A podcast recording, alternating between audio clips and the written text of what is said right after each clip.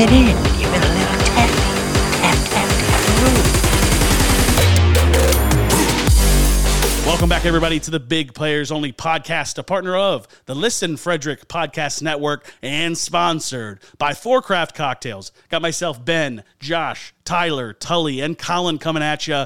Our sixth member, the one, the only Kenny One Putt, will be returning next week. We'll be happy to have him back. We got a lot of fun golf from this past weekend to recap the LIV Portland event, the John Deere Classic. Lots of good golf. I'll tell you what, the LIV thing was a little bit more impressive as the weeks go on. We'll get everyone's opinion on which one they thought was more of a success this past weekend. We also had myself, Ben, Tyler, and Tully playing in a Sunday scramble at Carroll Valley, just up into Pennsylvania. A really great course. The course was in really good condition. It's got six par threes, though, so it's a tough scramble course. We'll tell you what we shot, and we'll tell you how much money we took from those old guys with those deep pockets. Then to wrap up our coverage from this past week, this past Monday and Tuesday, just a couple days ago, we had a really cool event in the JP McManus Pro Am played in Ireland. They don't play it every year. They give out a ton of money to charity, and we saw the big cat back in action. So we'll talk about other players we saw, what we thought about the tournament, and then what we think Tiger's game looks like headed into the Open. And then looking forward to this week, we have a really cool event in the Scottish Open, the prequel to the Open Championship being played at St. Andrews in a couple weeks. This course they play this week is going to be just as linksy, just as tough, and the field is going to be just as talented. We have 14 of the top 15 players in the world, including three new entrants that were previously banned from the DP World Tour for the next couple events because they played in the first LIV Tour event. We'll give you those names when we come back. Thanks for being here. Let's have a great episode. Fore Craft Cocktails, the best tasting and easiest drinking transfusion on the market. Whether you're on the course, at a tailgate, or enjoying a Friday night with your friends, you'll find the pre mixed 7% Fore Craft transfusion just what you're looking for to mix things up. With a variety of other products, including a Bloody Mary, ranch water, and a coming this summer John Daly, it's the go to beverage for the big players a family owned, all natural, gluten free drinking option that has the guys playing their best and feeling even better. You can find all their retail locations at forecraftcocktails.com. That's F O R E craftcocktails.com. And make sure to mention to your local beer shop and golf course that we need these things everywhere.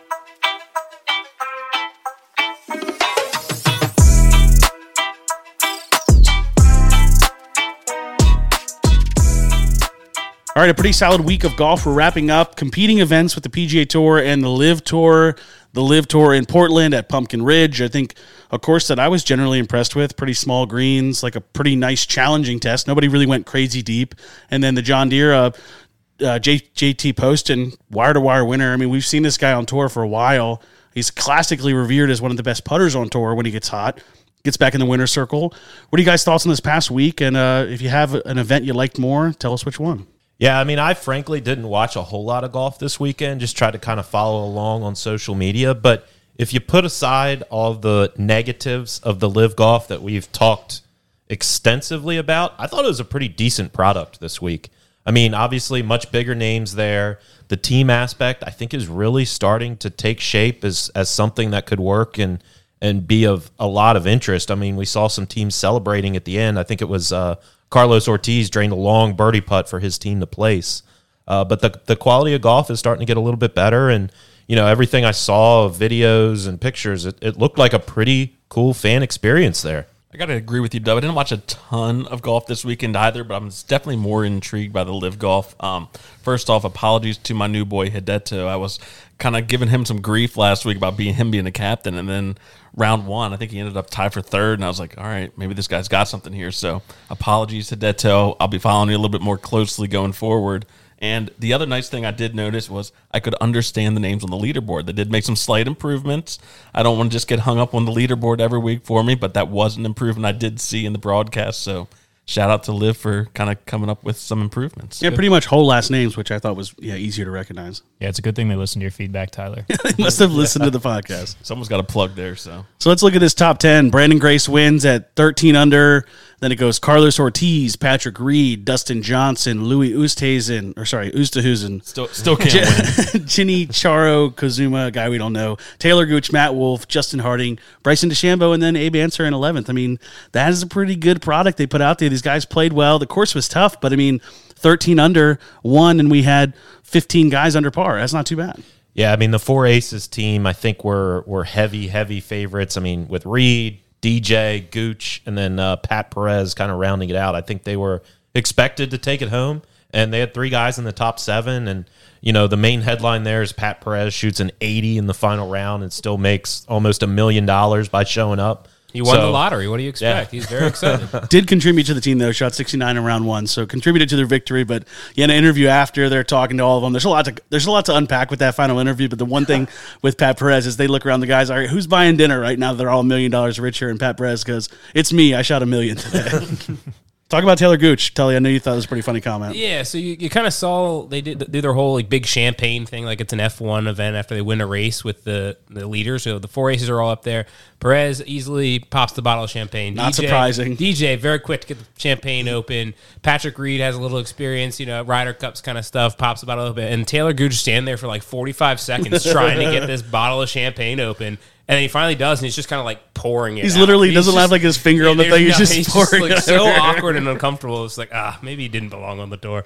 Well, then also him in that interview after they asked him like kind of what he thought the environment was like, and I'll give it to him. I think that they had a good a good crowd there. I think it was exciting. But he makes comments like, you know, I've never been to a, a Ryder Cup or Presidents Cup, but this can't be a whole hell of a lot different. And I think all of us are just rolling our eyes like Taylor, shut the hell up. DJ was also rolling his eyes. You see the look on his face? He like turned his head like, what I is think- this guy I saying? Some of these guys have like clauses in their contracts. Like if you compare LIV Golf to Ryder Cup, you get an extra million dollars. like a little shot collar, and they I shot mean, it's, it's just ridiculous. Some of the things that come come out of these guys' mouths in the pressers. But you know, if we scroll down the leaderboard a little further, you know, Phil Mickelson, a solid forty second performance, and you know, ten over. So he's making, you know, what almost two hundred million dollars for being a total of He's twenty over in his Yeah. two events and has made two hundred eighty six thousand so he's dollars in just consistent. that. He's yeah, consistent. he's consistently ten at the over, bottom, ten yeah. over. and I think his team finished in last place this week too. Yeah, High he- flyers. yeah. The high watch. flyers have a lot of work to do. I mean, good uh, God, they have three team guys in the bottom ten. It's pretty bad. Phil, Phil also didn't break seventy five this week. It's not like he had one good round and one bad round. He didn't even break seventy five. It's okay. I didn't break seventy five either. So So are these guys going to be able to play in the Open Championship? Yeah, I think the R&A has not come out yet. Just kind of like the U.S. Open, where they've pretty much said like we're not currently recognizing any bans. that being said, we'll see how they how this next week shakes out. 'cause they're getting to some are getting to play there. We'll see that. Talk about later. Yeah, I was pretty impressed impressed with this four aces team. I mean, I know they're a powerhouse, but Reed, Johnson, Gooch, and then Pat Perez. I mean, that's like four absolute stud names. I mean, I think that my one thing about this whole this whole thing is like we really thought we were going to get like a genuine snake draft to do this thing where like teams weren't going to be overpowered. And then we have like every week it's just like predetermined selected teams. Half the captains aren't even people we recognize. I'm still like not that sold on this whole team format. I'm beginning to think all these teams were like way prearranged, and it's just like that first week we didn't. Not all the players were there, kind of thing. So it was like that's why Taylor Gooch was a captain that first week, rather than he was always supposed to be like on the four aces team. I think it, they're still kind of Uh, all shaken out. This is why that whole the whole team format, like you know, it's going to work in the championship, still doesn't make any sense to anybody. I think they're still expecting to get a few more names to have those more predetermined teams by the time that it's end of the season. I know those Majestics, the ones that are led by Poulter, they were classically the first team we saw that was like, yeah, not drafted and just guys they got to pick. I think they lost a decent player and they picked up a guy named Laurie Canter. And I think all, all these guys are bottom half of the leaderboard. So I guess it can be just as good as it is bad if you have predetermined teams. It's just frustrating because it seems like an easy fix. Like you have your captain set, and then you actually go through and have a draft each week, and then that leads to the championship at the end. The teams are consistent, or at least the captain's piece is consistent by the end. Now what they're doing is it just doesn't make any sense to me. Just predetermined with like one or two changes each week. Yeah, it's it's a little bit of a revolving door. So you know, the whole idea of teams is oh, you can root for the same guys every week. You know, just like any other sport. But if it's just constantly, you know, the captain's the same and everybody else changes, it's hard to really, you know, if you're a big, you know, Patrick Reed fan by some stretch of the imagination, don't exist. yeah, big then if. then if he's changing hats every week, then it you know you're buying different merchandise every week for the the team you want to root for. So I get the the fields are changing constantly, but it would be kind of cool to start seeing some some more continuity with some of these teams. I'm not sure how you do that, like some kind of relegation process or something. But then the top heavy teams kind of stay top heavy. But there's got to be a way to rotate in. Yeah, like every team, like every draft you make, like the first player you pick, you have to keep them on your team for like a couple weeks or something like that. You can't change teams, and then the rest of the players kind of, you know, come in and out of teams. But you're right, they're just too top heavy right now. Yeah, we've seen the PGA Tour respond to a lot of these LIV aspects, but we really haven't seen them talk about a, a, team event, which is a little bit surprising because I I do think this is one of the things that makes LIV very fascinating. There's quite a bit of work to do, to go, but the idea of teams and having a season long competition and a year end championship, that's something like the Ryder Cup would be would be really cool to see on tour. Yeah, so before we leave LIV and talk about the John Deere, I would just like to comment that I watched the last hour of coverage on Saturday. You had Patrick Reed chipping in to kind of get into contention. You had Branden Grace, who is leading the tournament at the time, misses a part four green, kind of goes down a slope. Everyone's kind of holding their breath. He chips in in some crazy theatrics, plays the rest of his round. I think he played his last five holes three under. DJ's on his heels. Carlos Ortiz drains long putts. Like, really pretty pleased with how the tournament wrapped up. Ben, confirmed LIV guy now. Are there any remaining guys who have committed and haven't played yet? Like that came out in the last week? Paul Casey. Yeah, Great Paul Oh, that's right, Yeah, Paul Casey. Great Casey America. is a new one, yeah. Well, cool. So let's talk about John Deere. Um, JT Poston, man. I mean, I think this guy's got a lot of game. He's one of those guys that's, you know, I think these guys really have to sharpen their swords. Like, you really, it's very rare for guys like Zalatoris comes out on tour and within a year or two he's contending in majors. That's rare. I think uh, Poston's that kind of guy that has all the talent, has like one area of his game that is extremely good, and if he can do the rest of it pretty well, he's going to win more. Poston's been really hot. Let's not forget he finished T2 last week, too. So he's got T2 and a win in the past two weeks. I think he's been top 10 in three of the last six events. So he's playing some really good golf right now. And I know everyone makes a big deal about these top players going to LIV, but I kind of like these these John Deere classics, these these Barbasol championships that give these guys that haven't won in a while or have never won a chance to kind of go out there and play good golf and qualify for the Open and or get their first PGA Tour win. In Poston's case, it was a second, but um, a guy who's been on tour for six years and had he's only 29 years old, been on tour for six years and only had one win before this. So good for him. Well, and, and you really saw it after the round. I mean, how much it means to win on the PGA Tour, something you're not going to see on LIV. I mean, he was getting emotional talking about, you know, everybody that's been supporting him. And I think he's gone through some kind of serious swing changes and really trying to battle back. So, you know, for him to kind of reach the, uh, the apex of getting back on top of the PGA Tour here with a victory is was really cool to see, and especially how much it meant to the guy. Yeah, I definitely agree with there, Colin, though, about that whole like this kind of storylines you see in these. I know T four was Chris Gotterup and like he wrote like a heartfelt letter to the John Deere Classic to get in, like saying like I'm gonna do everything I can to put on a show for you guys out there, all that kind of stuff, and then came out and was like 17 under or something, and he performed really well. That being said, I mean, it still wasn't enough to get me to tune in and watch it. Like it just wasn't like I'd I want to hear about the storyline, but I don't necessarily feel like I want to sit there and watch it for four days straight, kind of thing. Yeah, I really wasn't aware of like the timing on the final round, but I think if I would have known when the final nine holes was coming on, I probably definitely would have tuned in. But you know, we talk about an event that usually breeds like a first time winner. In JT's case, a second time winner, but still like relatively young in his career. We still had a really good leaderboard here. JT Poston, Christiaan Bezuidenhout, who's been kind of a come out player from South Africa the past couple years. Emiliano Grillo, kind of a guy who's been playing for a long time. Chris Gotterup, this kid who's like a rookie on the PGA Tour coming out of college is going to be really good. Scott Stallings, our boy from around here, Denny McCarthy, Maverick McNealy, like not really a bad leaderboard at all. Yeah, and, and a little bit further down too. So his Tagala comes back from his meltdown last week and gets a top twenty. I mean, easy to see him kind of bailing on this tournament or, or not performing well, but he comes back with another solid outing. Obviously, with a little weaker of a field, but still, you know, kind of cool to see a guy like that keep keep showing up on on the leaderboard. And I know we don't want to turn this to an, into a Sahith podcast like we said earlier on the season, but he, I think Sahith is really amazing. He shot three over in the first round. The guy was in like tied for 120 something. He comes out shoots six, six, and three under on his last three rounds and gets into a top 20. Like this guy's got some game. I think we know that, but to see him fight like this, that's a big mental mental hurdle for him. I think. Yeah, I also want to bring up this guy Chris Naegel, who actually he's on the Korn Fer- Ferry Tour right now. He Monday qualified for this event, and he was tied for sixth going into the final round. Um, he ended up finishing. He ended up having a tough Sunday, but it's kind of cool to see someone Monday qualify and then be in contention on the last day. Um, I think he finished T16, but still, that's a really good finish for him, especially as someone who doesn't have full status on the PGA Tour right now. And you got to love those stories. You're not going to get them with LIV. You got a couple guys, young guys that are signing contracts with LIV, but a little bit of a sellout. But you're right. These are the stories that you just, that's why you love the PGA Tour. So let's talk about the other event that happened this past Monday, Tuesday, the JP McManus Pro Am that was on none of our radars until we saw like some tweets and stuff on it about Monday.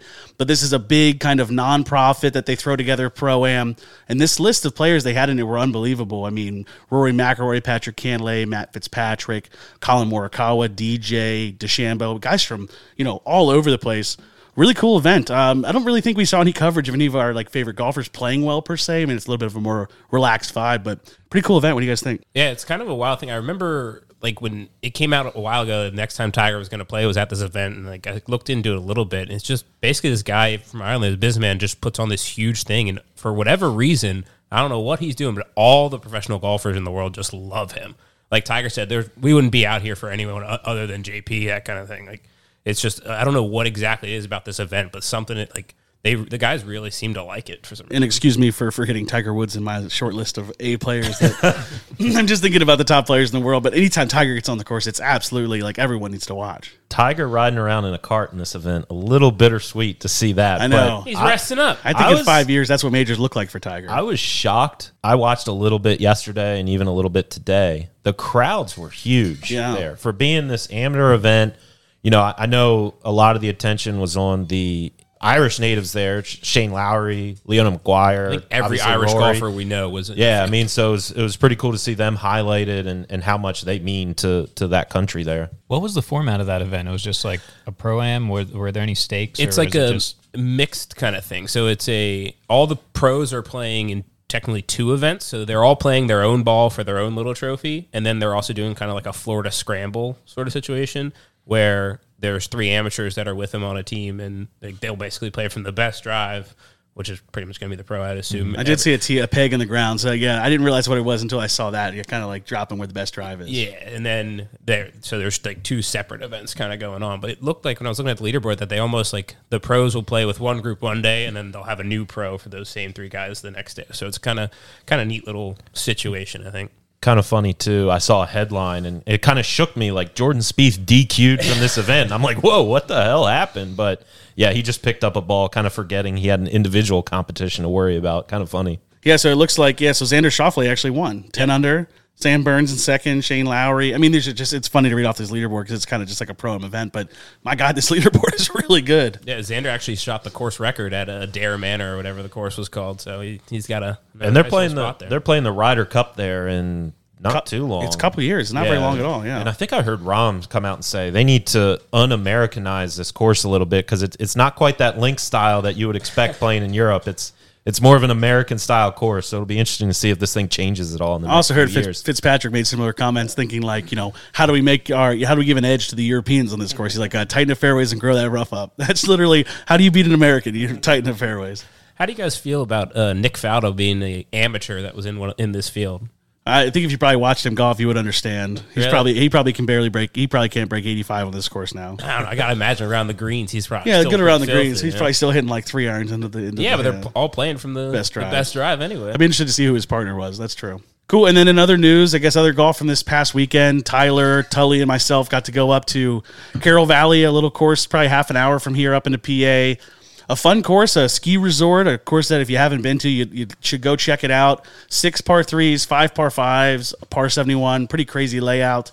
We played a little scramble, so we played us three and my dad against two other groups, one fivesome, one foursome of varying skill levels, but I guess nobody of those guys were. They were probably the best golfers. Were probably five or six handicaps, but uh, we take home the title. Shot twelve under, pretty respectable with six par threes. Seeing as like we missed half the par three greens and we had four shots at it. Yeah, that course is so brutal because like such a big gap between like the whites, the blues versus the seniors or women's tees, which was most of the guys we were playing Yeah, all the old guys play seniors. from. Yeah, It was like a thousand yard difference, so they're all playing from like 120 yards every par three, and we're like 200 yards every. time. ironically, we're hitting the same clubs though. Yeah, same, same. we keep saying par threes, and it's like I hate having to relive them all because I think was it four of them I think are 180 and longer, and Yep. it's like I always say if it's 170 or longer, it's like I have no chance. It's like if I have to hit anything other than a seven iron, and it's like I have no idea where it's going to go. Yeah, I think the first par three was playing 140. We birdied it, and the rest of them, I don't think we had a putt inside of 30 feet. Yeah, I mean, It was a fun time though, because usually when we've gone up for that group of people, we've played it's always a big skins game, and for whatever reason they, they shifted from that. So this was the first time I actually made money playing with these Yeah, I old think guys. people was- were losing a lot of money playing skins, especially us when we would visit. And uh, yeah, they changed up the format, so I think we took like twenty five bucks off of everybody. Mm-hmm. something like that. But we were only a foursome. There's one five some, so they split it up a little bit. But hey, twenty five bucks, pay for the round. Good Sunday for us. So a little interesting. Only three big players playing in this event. Like Colin couldn't Yeah, show Colin. up, or Colin, Ken. what like you what doing? happened to those guys? We tried to get on Colin's schedule. He's just a tough man to nail down. Yeah, it's funny. Ben, me, Ben, Tully, and Larry play every Thursday together, and somehow I got swapped out for the big Saturday match. Interesting. When you're trying to win, you know who to bring in.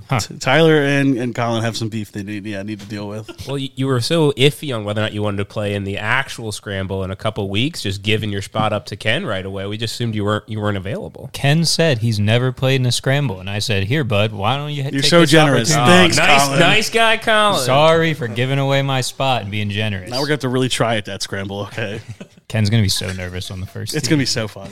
I did really enjoy though in that uh, during that scramble, just kind of texting the boys and making them think I was individually shooting, you know, a 29 on the front nine. Yeah, Tully shot. He sent a scorecard update with the first four holes, like three under through four, and everyone's like, "Whoa, what a round you got going here!" And then he sends a front nine 29, and there was still Ken was still like, "Oh my god, you got a hell of a round."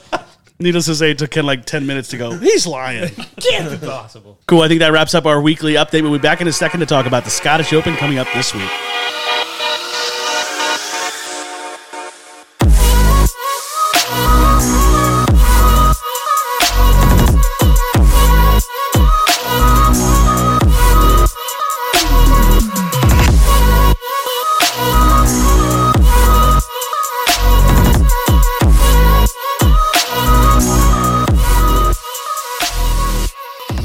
Right, so we're coming up on the week before the Open Championship, and we're playing the Scottish Open. It's always a great prequel to the Open. The course plays very links like. I mean, the scores are usually not too low. You'll see a lot of the you know the gorse bushes, and then not a lot of rough, but the ball be rolling all over the place.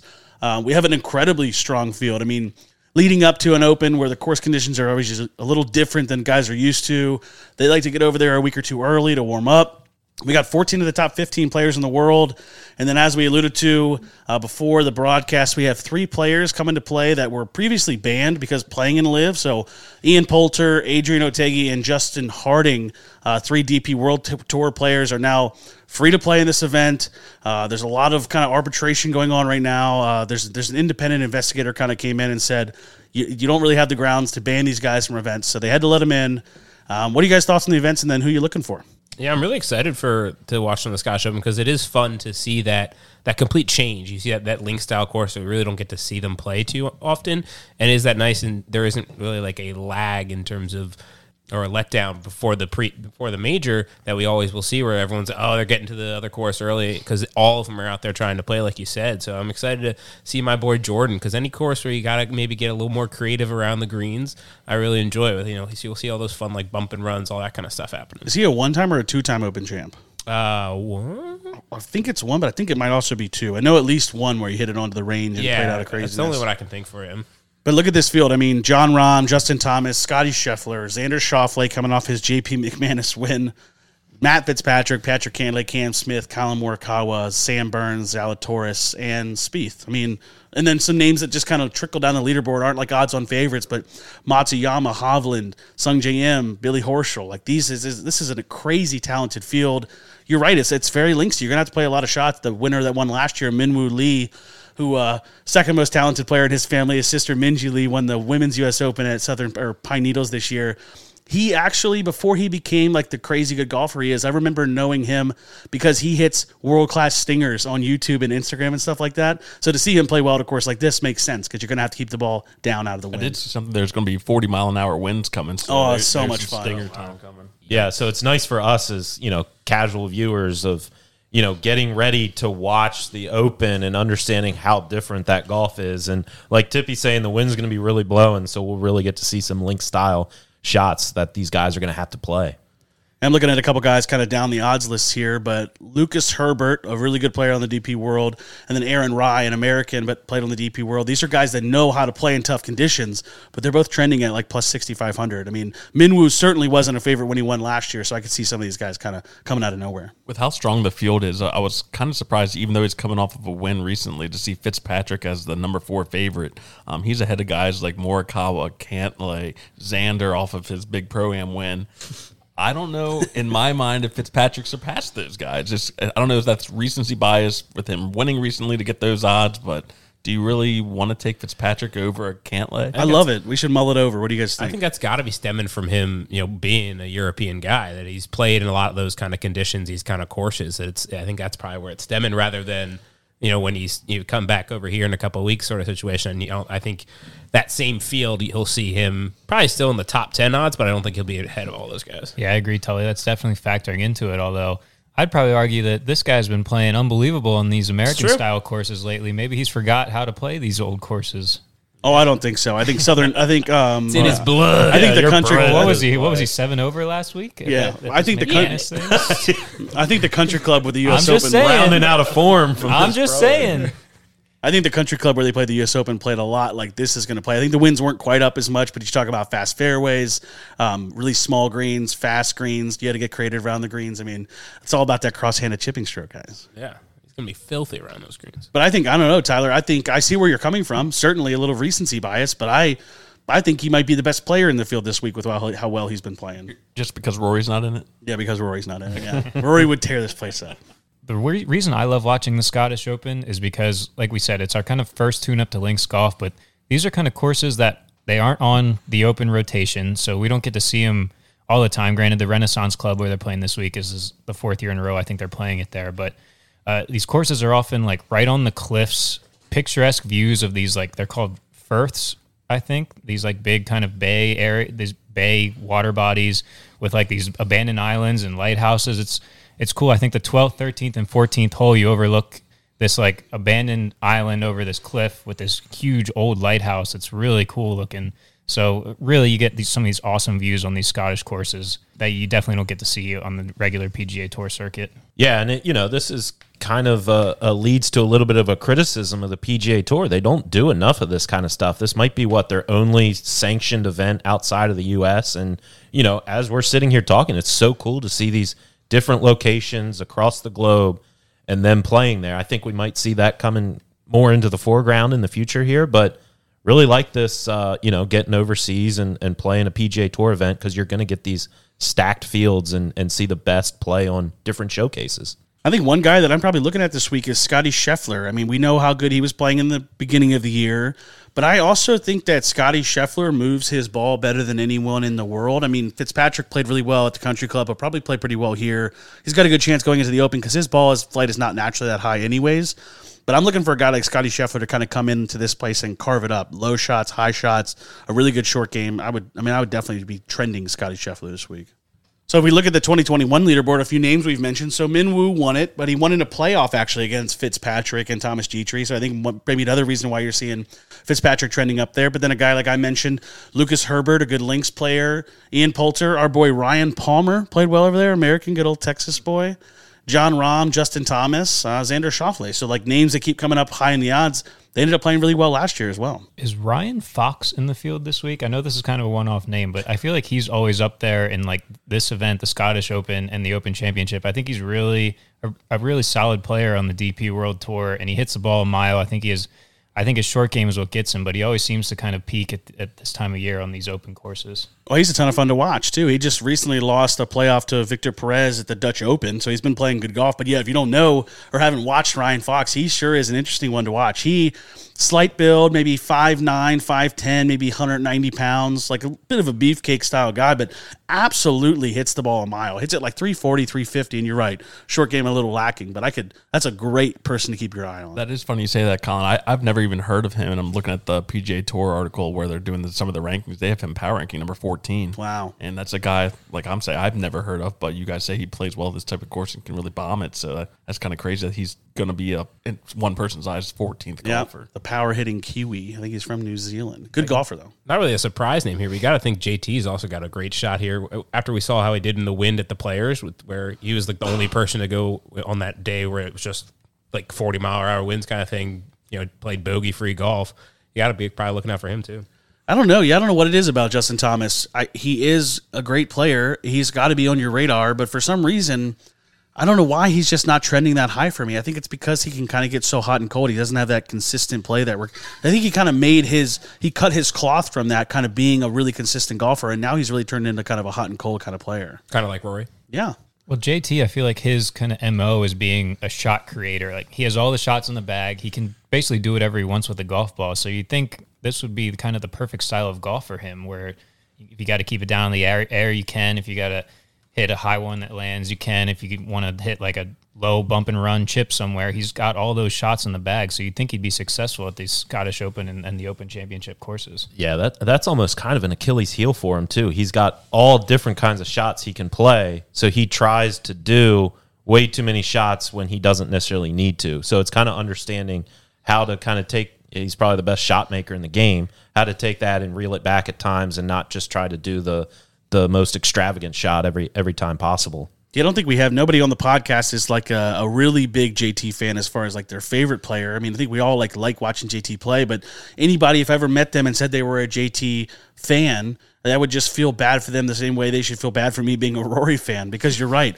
Rory's same kind of way. Like guy can hit a draw, hit a cut, but sometimes you're like Rory, go play 18 holes and just hit a cut everywhere and you probably would get in less trouble. JT kind of same thing. But JT probably has a deeper bag of shots, but some of those shots he was hitting at the players, you're right. I'd love to see some of those come out. Those little knuckle draws he was hitting that get like 50 feet off the ground and then roll 200 yards. Here they'll they'll roll it crazy in that link style too. You got to think about that. Absolutely. So another guy in the field. Um, it's pretty controversial this week too. Billy Billy, Billy Horschel coming out, kind of like calling out some of these guys that went PGA Tour to LIV, calling them a little, little two faced, a little like I'm not willing to sit back and just be diplomatic about this anymore. You guys kind of suck. I mean, I think it's a lot of it's Pat Perez. Who else? I mean, Pat Perez openly coming out saying I'm defending the PGA Tour, and then two weeks changed his mind. Well, we've already talked talked about Brooks Koepka too, who apparently just made the decision last minute. Guy like 20 said. minutes after his Yeah, U.S. so, Open I mean, presser. yeah.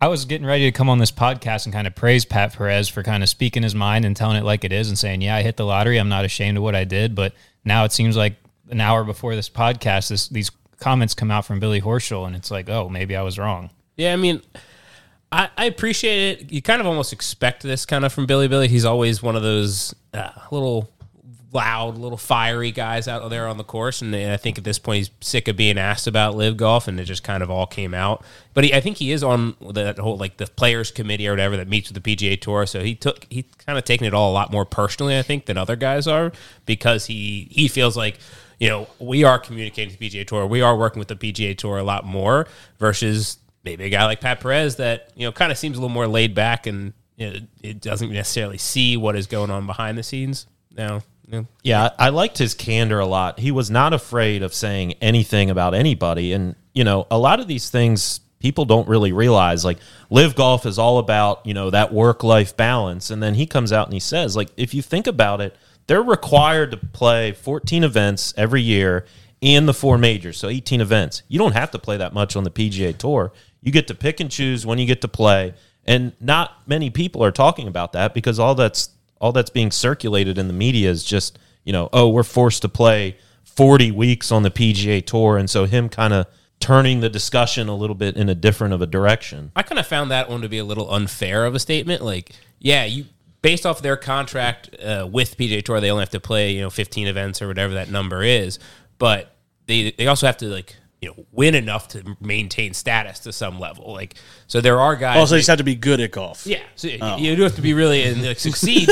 so okay, like Scotty Scheffler, you know, this year he could play just you know one event and he wins the Masters and he's done. He doesn't have to worry about it. He gets his PGA Tour card for two years. But some of those like maybe lower guys that we've seen go over, or people that have you know the older guys that are at the end of their career where they're not finishing consistently in the top ten and getting enough points to maintain that PGA Tour status. You know, it does become a little bit different. They don't want to have to deal with that grind. and Maybe they won't have to do the same you know, 30 events to maintain the status and maintain that quality of life. Sure, but I don't think that's who kind of we're talking about and putting in the spotlight here. Yeah, Pat Perez is a little bit just because he's the one that kind of was like all PGA Tour and then comes a little half ass into it and says, "Oh, it's a better schedule." And he's like, ah, "Screw it, I did it for the money." Right. And it's I, I don't know, these guys are signing these fat contracts. You know they're go- they're going to be guaranteed like having to play a certain number of events every year, which is different from what they had on the PGA Tour. Also heard they played like two programs before the Centurion event. Yeah, so the, the commitments are pretty big, and and another, you know, he also took shots at Patrick Reed and Bryson because they were in their pressers saying we tried to work with the PGA Tour and we wanted to be player advocates, and no one listened to our ideas. And I think Billy, if you kind of read a little between the lines and and what you know about Patrick Reed, especially, like no one likes them on tour, so no one's going to vote them to be their leader. I mean, Bryson. Bryson's idea was let's make it a long drive contest. I mean, Yeah, these guys try to put the onus on the PGA Tour. Like they didn't let us be the leaders and bring change. It's like because it's a player voted committee and no one likes they were either picked of you. last for kickball and they didn't like it. So it, it was very refreshing his comments because he's addressing the other arguments. I think everybody's too quick to go to, oh, these guys are just out for a money grab, and and that's that's what makes this so bad. And he's like, if you look at all these other issues that they're like shitting on the PGA Tour about, like it's not really that valid. They're all just beating around the bush, 100. percent And not to mention, Fred Couples comes out. Oh, and yeah. Bashes and That basically says, "I'm never going to talk to Phil Mickelson again in my life oh, because boom, boom. Especially if you look at him, like he looks like an idiot up there on the stand now because he can't even say anything because he's bound by his contract. So just another figurehead in the game of golf, kind of speaking out against this. So you know, really interesting to see. I Yeah, we did all prefer that over the John Deere this week. So Not me. Not me. Well, I think the the Phil one's going to be pretty interesting, and I don't want to kill the LIV stuff right now. We still got to talk about the Barbasol, but uh, I think that these contracts these guys are signing are like three or four year, maybe one or two year contracts, um, but these are going to need to be re upped. And uh, if when Phil comes to the table and he's averaging ten over a tournament, I'm thinking Phil's not going to get the money he wants, and then he's kind of going to be like, "All right, I'll take this shit forty million dollars or whatever from these guys, which is still a lot of money, but he's just going to be this glorified like it's like when when the old guys playing the Masters because they won it twenty years ago. That's going to be Phil on LIV Tour. I got to almost imagine that, you know, if, you know, Phil doesn't, you know, turn it around, start performing better. I mean, these fields are limited to 48 players. If LIV Golf goes how they're trying to get it to go, they're going to be like, now we don't actually need you to, you know, be here anymore because we'll have, you know, 25 guys younger than you that are willing to play. He'll be the Gary Player just hitting honorary tee shots. Literally, they'll have him on the mic. Like I, that's another thing. Can I make him do something? And he's going to be like, "Man, I'd rather play." Another aspect. Sorry, Ben, to cut you off there. We said Paul Casey's another one that announced, and I think the next person rumored who's I think open about working on a deal with LIV is Henrik Stenson.